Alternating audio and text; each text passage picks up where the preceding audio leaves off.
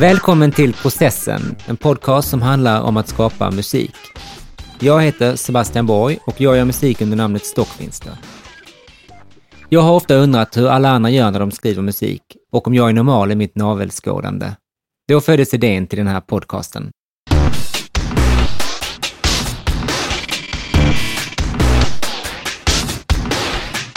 Tanken är att låta en person eller ett band välja en av sina egna låtar som vi sen bryter ner och diskuterar på ett mer eller mindre nördigt sätt. Vi ska helt enkelt försöka bena ut alla de mikrobeslut som så ofta ligger bakom en färdig låt.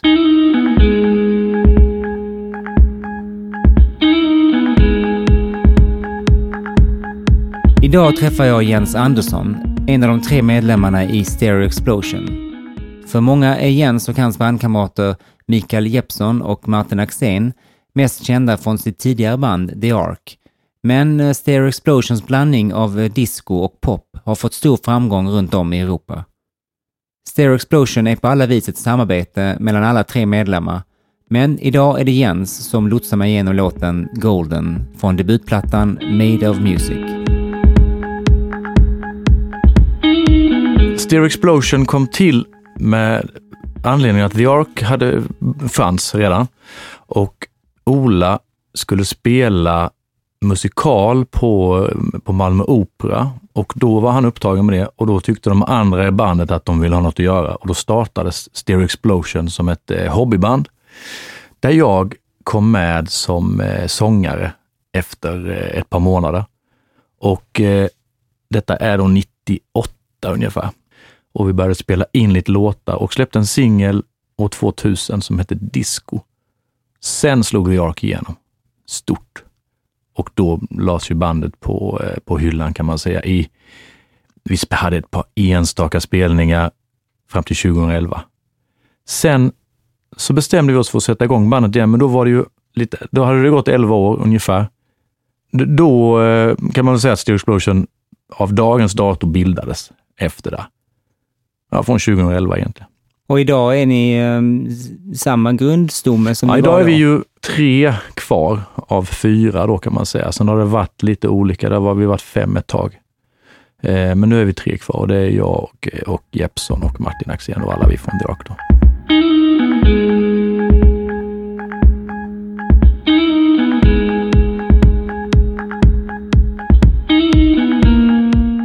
Vi har ju släppt singlar innan och den första då var ju redan år 2000. Sen släppte vi ett par låtar, ja det kan ha varit 2011, 12. Mm.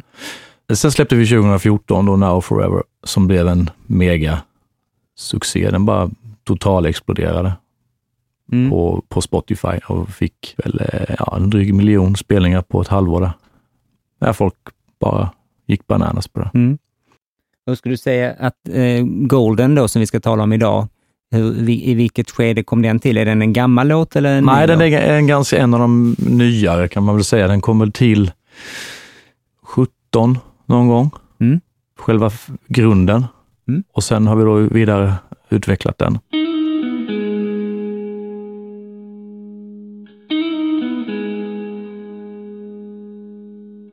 Det är Jeppsson som spelar i taskningen som kom upp med den. Han satt ju här i soffan och latchade lite. Och sen så plötsligt, bara, där har vi något riktigt gött. Men vilka ackord hade han att förhålla sig till då? Han bara kom på det. Nej, han hade nog inga ackord. Vi hade nog lagt upp bara en bastrumma.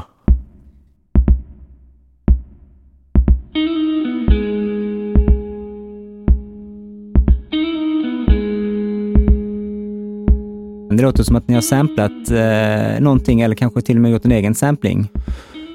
Den bygger på 2 bastrummor. Den ena bastrumman här kommer från Pro Tools egna trummaskin och det är ju någon sorts 808-klon. Den här som dubbelslaget, som är lite hjärtslagig.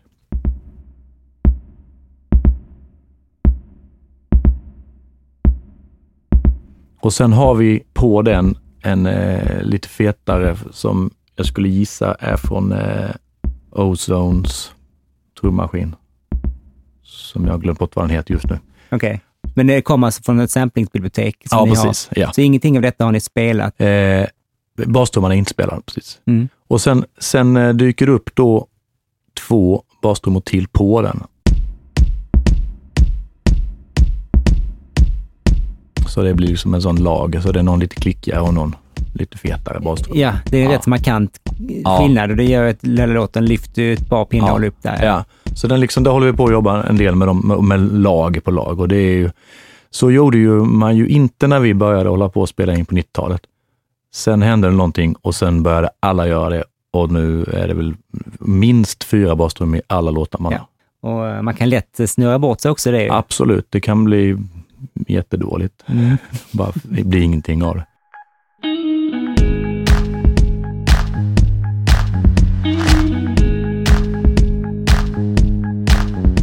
Och här har vi virveltrumman med, lite blandat. Ja, det är en klapp, det är en samplad klapp från något bibliotek där.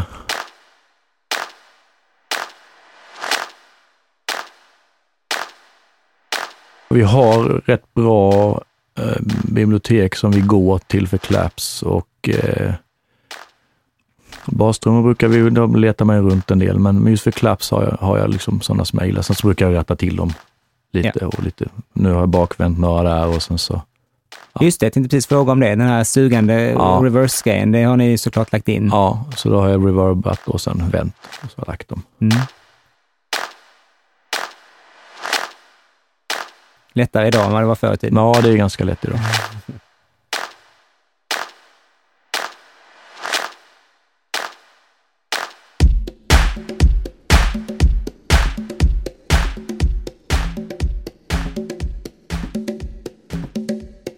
Jag började spela bongos live med, vi hade ett band som Sylvester, vår gamla trummis i Ark, startade, som var ett soulband som körde gamla Northern Soul-låtar, mycket instrumentalt, och så spelade jag tamburin och bongos där då i det bandet, och tyckte det var fuskade, verkligen riktigt fuskade på bongos.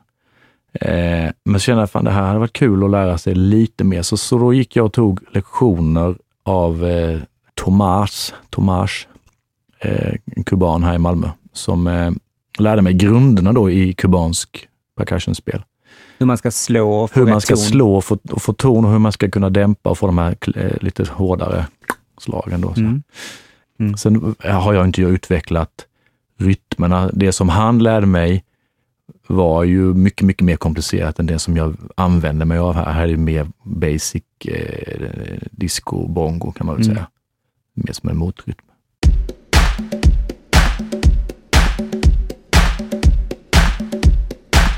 På ganska många av låtarna så ligger i alla fall livespelare percussion. Någon av, eller du då, kör en tagning rakt igenom. Ja. Och så får man eventuellt göra små fix. Där, exakt, men så klipper man till och fixar lite där. Så det är också för att få det mer levande, särskilt då i den här låten när man har en ganska statisk bastrumrytm.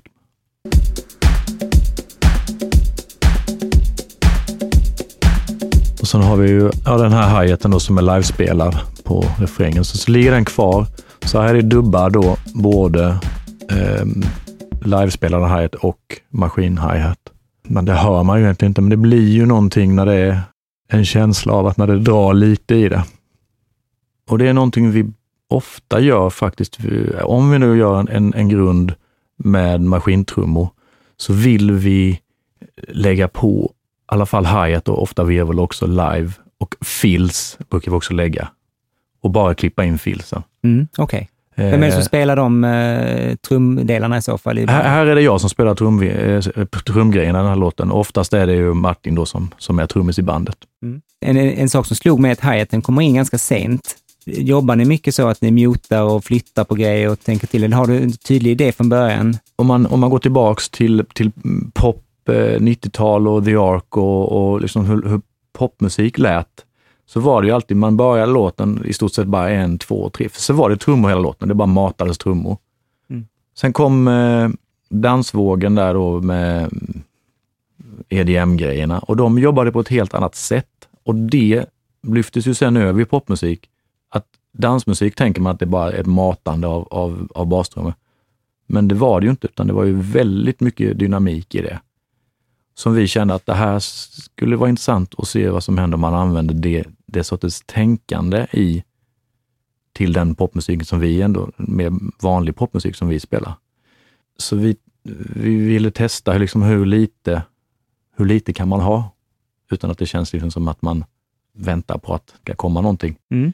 Är det några av er låtar som kommer till på det sättet att ni jammar fram eller kommer att spela ihop? Det är det, men det är inte mycket på den här skivan där vi har träffats och gör det.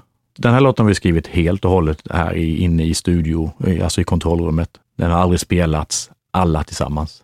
Den är en produkt av att sitta i det här rummet där vi sitter nu. Ja, just det.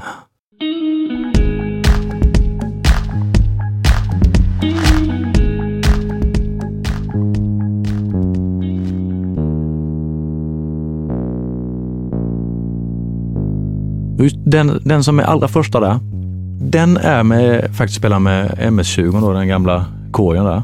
Så den är då det här liksom ganska djup och den har lite liksom elbaskänsla i sig, men den är ju någon syntbas.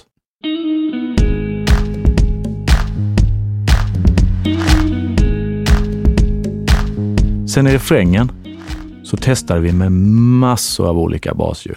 Men till slut så blev det elbasen som vann, kan man säga. Och då spelade jag in den här bara snabbt med när man tog en bas där borta i basstället och sen så spelade vi in den.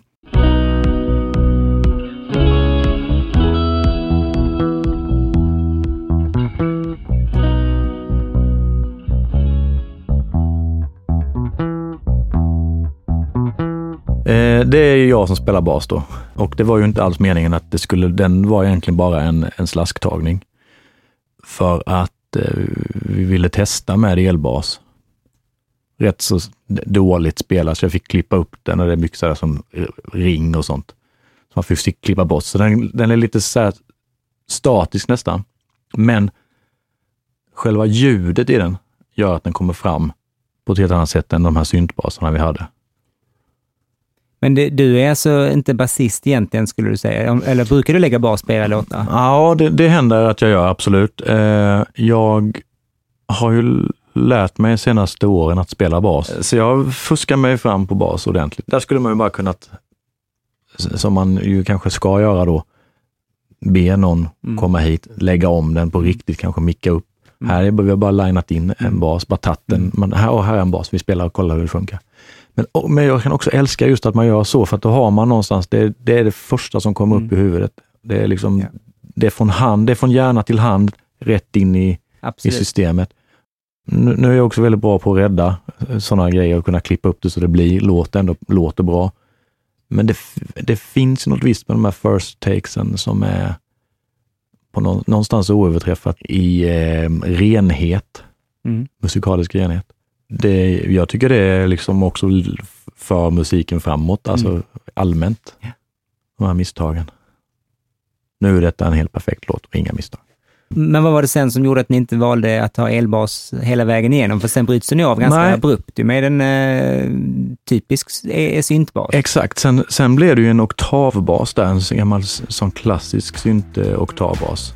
Den tar liksom också över, precis i slutet av första refrängen så kommer den in och tar över.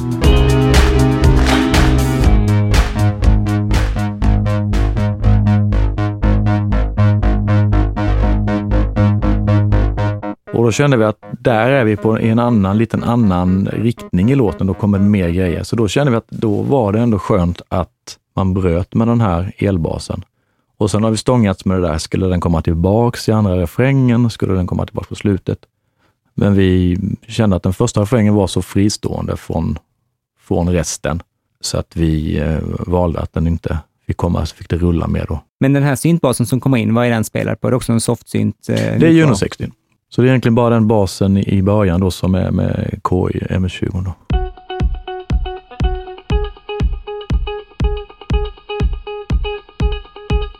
Rytmgitarren där är Jeppsson som spelar också, och den är ju det är också en sån komponent som vi har i nästan alla våra låtar om man lyssnar i bakgrunden. Vi har en ensträngs pickgitarr, och det kommer väl från, det är ju egentligen Nile Rogers som startar hela den grejen. i stort sett alla hans låtar från Chic och framåt så finns det ju där en sån liten rytmgitarr helt enkelt. Oftast försöker vi hitta den tonen som funkar längst och sen så gör man så få byten som möjligt.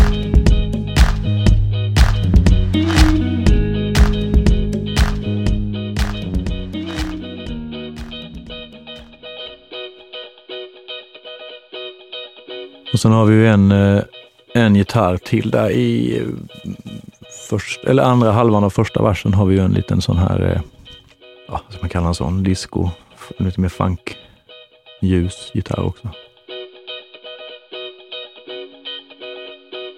Och den, när man hör den nu solad så hör man att det är bara ett ackord. Den just byter det. Aldrig ackord. Men när man hör den i musik så får man känslan av att den byter. Mm.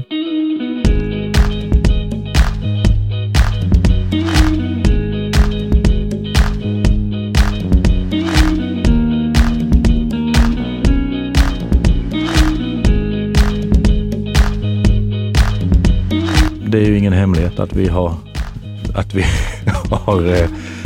lyssnat på Chic helt enkelt.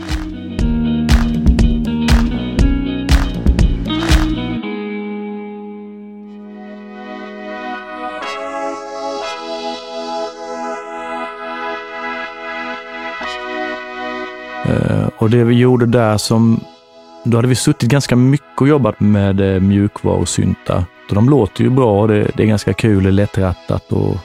Men det blir också lättare att man sitter där och går igenom presets för att hitta rätt ljud. Så vi tänkte att vi skulle göra ett helt annorlunda sätt den här gången. Så vi gick direkt till synten och sen spelade vi igenom hela låten. Inga sådana att man klippte och la... Alltså men ni loopade inte upp det? Utan... Nej, vi loopade inte upp det till att börja med. Utan vi spelade in hela låten och sen klippte vi lite i det. Mm. Men vi ville ha det unika i och med att vi rattade, vi drog i filter och sånt så man ville få de där åkningarna och liksom leva med i musiken. Så ganska mycket av det som sen faktiskt är med på låten är sådana långa tagningar. Mm.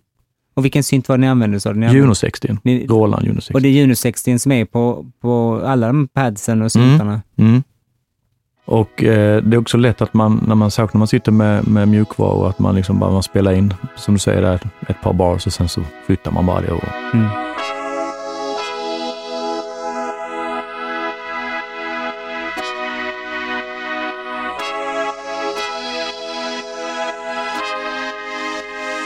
Men sen känns det som att i mix antagligen då, har ni sidechainat någonting där för att få den här pumpande effekten? Ja, det har vi gjort. Vi har sidechainat framförallt padsen mot bastrumman då.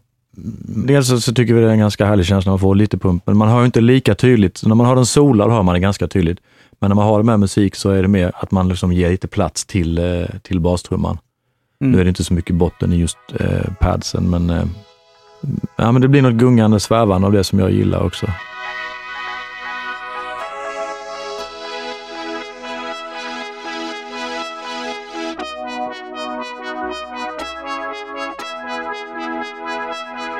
Vi har handspelat arpeggio med något sorts syntblåsljud. Mm. Känns härligt 80-tal alltså. Ja, och vi ville nog flirta lite med 80-talet här. Just för att vi dels är det ju en 80-talssynt. Men vi testade lite olika saker och så testade vi gillade ljudet så mycket. Jag har alltid hatat syntblås. Det blev så liksom att vi ogillade så mycket så att vi tänkte att vi måste använda de fulaste ljuden vi vet. Så då började vi använda då syntstabs och liksom syntetiskt blås. Mm. Men då lärde vi oss också att gilla de här ljuden på ett sätt som gör att vi ville ta in dem. Och det här blev någonstans någon kulmen på det att spela en sån riktigt dum arpeggio blåsgrej.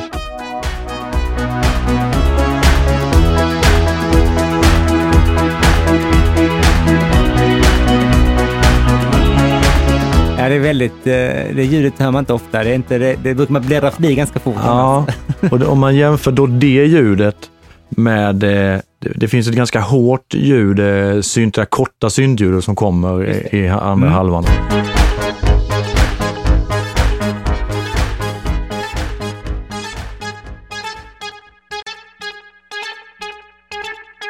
jämför man de två så är det ju ganska lätt vem som skulle vinna en fight mellan de två på stan. Ja, men det är tuffare. Det är riktigt hookljud, så att säga. Det har man inga problem med att fronta. Nej.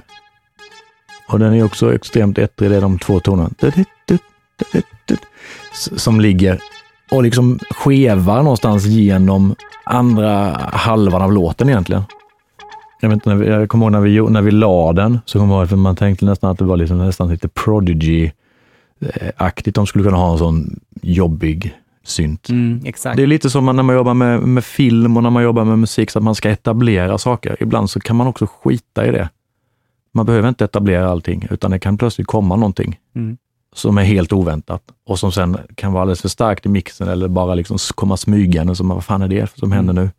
Om man liksom ska säga vad som är positivt med ny musik, så är det att det finns nästan inga regler längre. Det kan jag tycka är ganska befriande. Om man liksom synar det, så är det väldigt mycket lekfullhet i det. Att rent produktionslekfullt.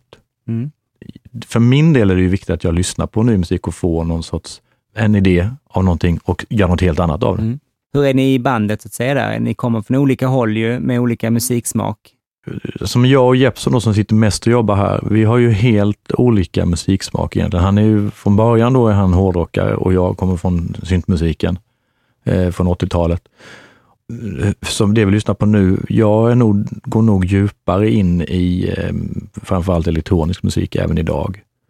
Och jag lyssnar nästan inte på rock överhuvudtaget längre, det gjorde jag mycket innan. Och det gör jag han fortfarande. Så där skiljer vi oss absolut. Och Martin, vad står han i? Han står nog mycket kvar i det gamla däremot. Han har nog, jag tror inte han letar så mycket. Jo, det gör han på ett sätt, för i och med att han bokar ju band. Så där får han ju höra massor av ny musik. Men det är oftast osignade grejer som, det är ju ingenting någon har hört nästan. Så han är ju egentligen kanske den som har mest nya band. Mm, just det. Nya band kan jag inte minnas när jag hörde. Sen har ni naturligtvis sång på den låten, det får vi inte glömma. När vi gjorde den från början så var den lägre i tonart. Och jag sjöng verserna. Eller jag la all sången helt enkelt. Och då hamnade den i mitt röstläge, ett ganska, för min del ganska ljust röstläge som lät ganska otufft. You're one of a kind, that's no debate. The way that you move, just like a snake. You spread through my system, I can shake you off. Just like a venom, make it stop. För i och med att det var en demo och vi kände att vi ville få det att låta lite häftigare, eller lite mörkare. Så det vi gjorde var att vi tog min röst som lät ganska snäll, och så la vi en oktav som vi då med en transposer. Så vi fick ner en oktav. One of a kind, there's no debate. The way that you move, just like a snake. You spread through my system, I can't shake you off. Just like a venom, make it stop. There's something about. Här ligger min röst ganska mycket lägre än vad den gjorde på den originaldemon. Där låter den ganska mycket högre. Så det lät min röst, inte löjlig, men den lät alldeles för snäll. Och när man fick på den här underoktaven då, så lät det plötsligt rätt så häftigt. Och så tyckte vi att det blev en väldigt cool effekt av att använda sig av en effekt på det. Så man liksom bara la ner en pitchad lågoktav på det. Så man kunde ju ha sjungit den. Jag har ju ganska djup röst, jag skulle nog kunna sjunga den. Men blev en cool effekt av att den är limma helt då. There's something about the things you say. You aim to destroy in every way.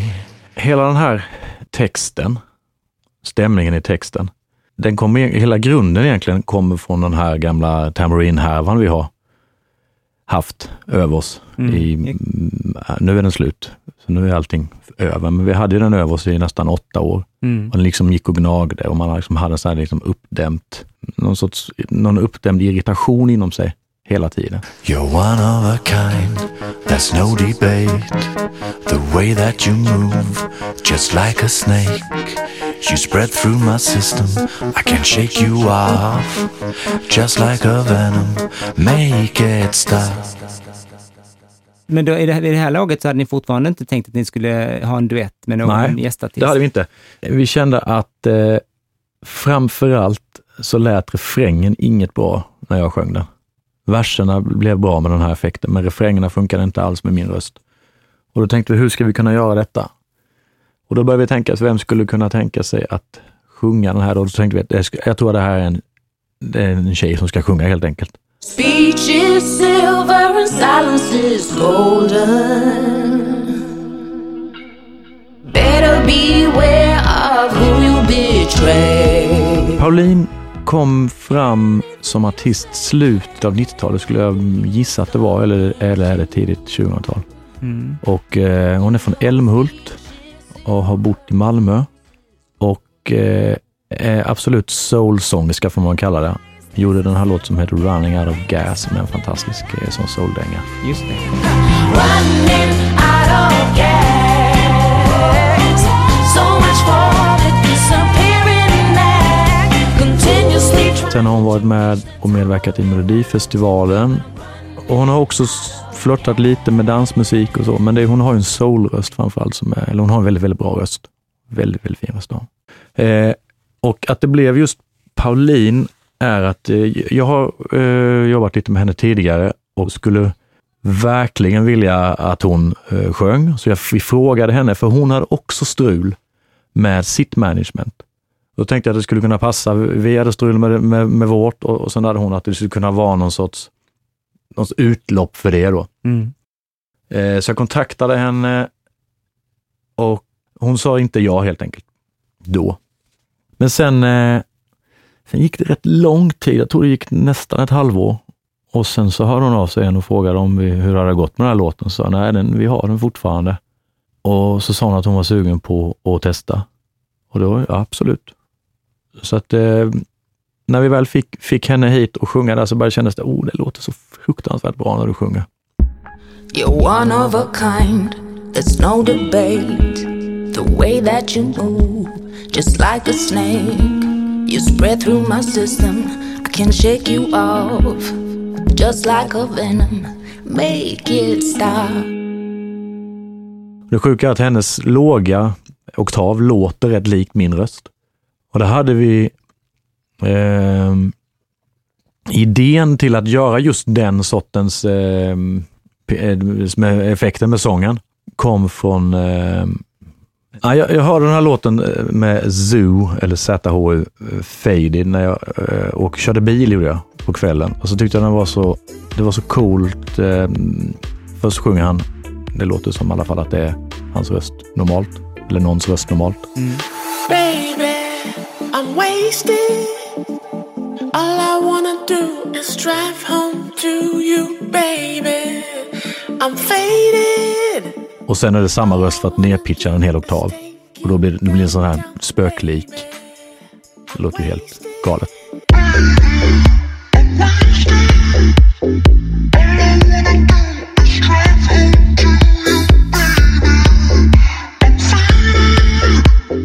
Och då så vill jag testa hur det skulle låta ha både den originalrösten och den här djupa. Mm. Så det är framförallt den man hör då på Paulines röst där, den här oktaven på hennes. You're one of a kind, there's no debate. The way that you move, just like a snake. You spread through my system, I can shake you off. Just like a venom, make it stop. Och så den här texten här handlar väl egentligen om den personen som förde oss bakom ljuset där liksom. Och sen vill man säga, ska man göra en låt som handlar om det? Det är inte det man behöver outa. Och då kändes det också som en ganska bra idé att göra det som en duett. För då skulle man kunna ta bort fokus från det. Men det skulle fortfarande funka som text, som en parförhållandetext. Och det är därför vi har valt att sjunga exakt samma sak. Så att den enas perspektiv blir den andras perspektiv. Mm.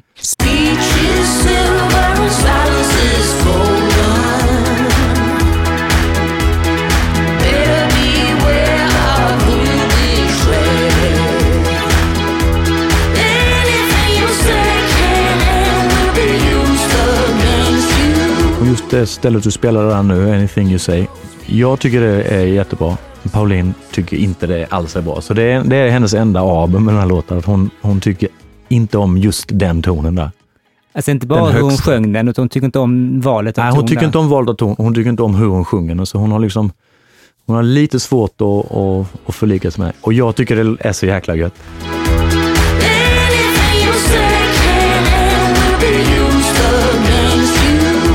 Vi hade ganska många långa diskussioner där vi har testat att försöka pitcha om den och hitta en ny melodi och sånt. Men jag tyckte ju egentligen inte att det var något problem med den. Och sen gjorde det så att jag la en stämma på den och som liksom tog lite fokus. Hon ville att vi tar lite fokus från den. Så det blev en stämma istället. En överstämma. Okej. Och då gav hon sig. Gav hon sig i alla fall. Men hon tycker fortfarande inte att det är inte hennes det är inte hennes favoritstund i låten.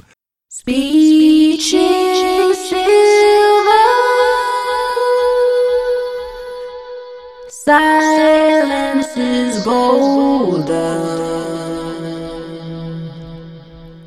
Vi jobbade jättemycket med hur vi skulle ha den sista refrängen. För vi ville inte bara lyfta på en refräng till. Då hade vi inte 3 refränger från början. Vi hade 2 refränger, sen hade vi ett outro. Så kände vi att vi skulle vilja ha någonting som då lyfter ut det till det sista helt enkelt. Mm. När Pauline var här så sa vi testar och lägger de här lite längre sångfraserna på Speech is Silver and Silence is Golden. Och så gjorde vi det. Och så tänkte vi, ja, det är fint. Men här vill vi göra någonting med. Så då gjorde vi en ganska hård autotuning på dem. Och rätt mycket effekt på det var delay. Det är jättemycket delayer också, tror jag på. Speech is Silver. Så det är 3 olika tagningar. Där 2 av dem är stenhårt pitchade och en är lite friare och rätt hårt komprimerat också.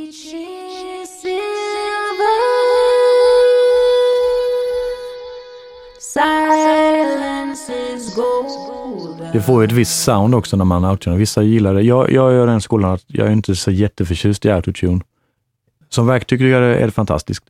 Men som effekt, så som lite slentrianmässigt används i alla låtar, eller gjorde i alla fall ett tag. Man bara, det gillar jag inte överhuvudtaget. Men däremot här så är det mer en effekt. Och just att det blir så stort också att man lägger på det här. Har hon haft några problem med det här då? Att ni har lekt med hennes röst på det sättet? För nej. Det gillar hon. Det har hon inte nämnt i alla fall. Nej. Hon har kanske så upptagen av den där tonen. Nej, hon har aldrig kommit till det partiet. Nej, hon stänger av innan. Lite samma sak. Jag tycker det är väldigt fult med autotune egentligen. Mm. Just därför. Man vill bara, jag måste bara testa. Hur blir det? Och så testar man. Och så lyssnar man. Och sen kan man göra någonting så att det blir något annat. Ja, det kanske man kan göra det skitstort med massor av effekter runt om med reverb och delay då. Yeah. Så lite att leka med sina vålnader någonstans. Men det känns som att du sitter i slutmix och sköter mixandet. Är det så jag förstår att det är rätt? Är det jobbigt att sitta ensam på det sättet, tycker du? Eller? Ja, vi sitter ofta jag och Jeppsson, att Jeppsson ändå är med och lyssnar.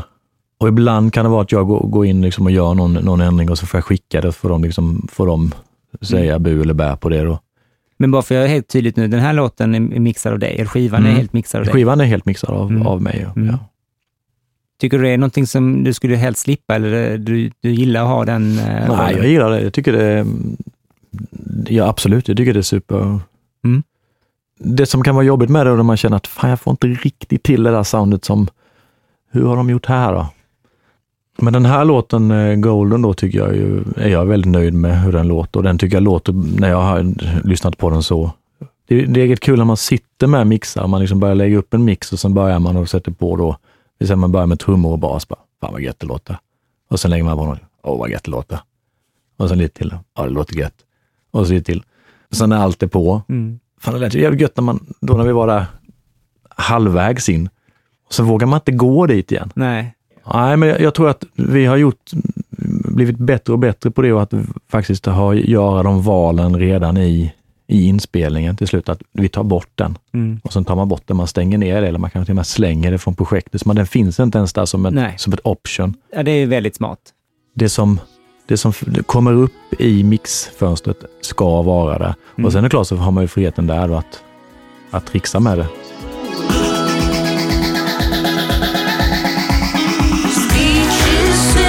Berätta lite om det här trumfilet. Här är en liten härlig phaser eller någonting på. Då släppade vi in veveltrumman här i studion och sen så la vi det fillet helt enkelt. Och så kände vi att det här ville att det skulle liksom swisha in och sen flyga iväg. Så det jobbar vi nog med, jag tror att det var phaser, vi använder fet phaser och sen är det en filtrering också. Jag tror faktiskt också på slutet att det är en pitch, att den pitchas upp lite. En sån klassisk build-up grej att man höjer pitchen lite. Jag spelar ner en basserie, jag för mig att jag gjorde det.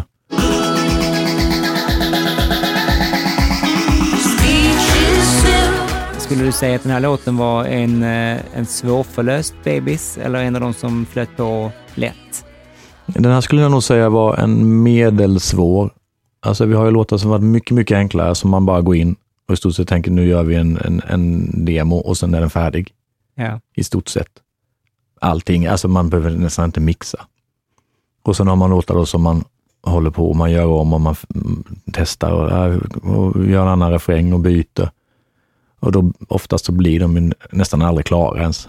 Det är också en sak som vi försöker jag tror det är en låt som vi inte har liksom, vi bara sket i, vi gjorde inte ens den klar. Men alltså försöker vi göra klart det.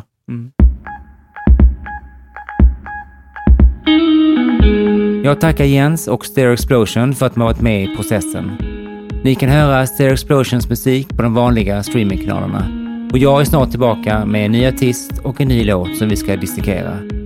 Här kommer nu Golden i sin helhet. Vi hörs. You're one of a kind, there's no debate. The way that you move, just like a snake. You spread through my system, I can shake you off. Just like a venom. Make it stop. There's something about the things you say. You aim to destroy in every way. You sharpen your tongue, cut like a blade. You turn to your lies, slowly fade. Speech is silver and silence is golden. Better beware of who you betray.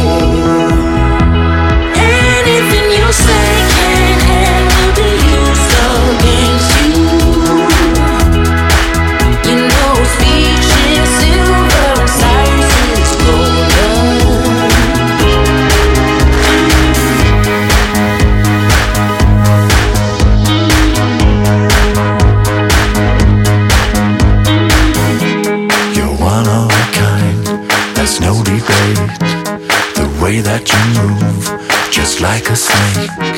You spread through my system, I can't shake you off. Just like a venom, make it stop. There's something about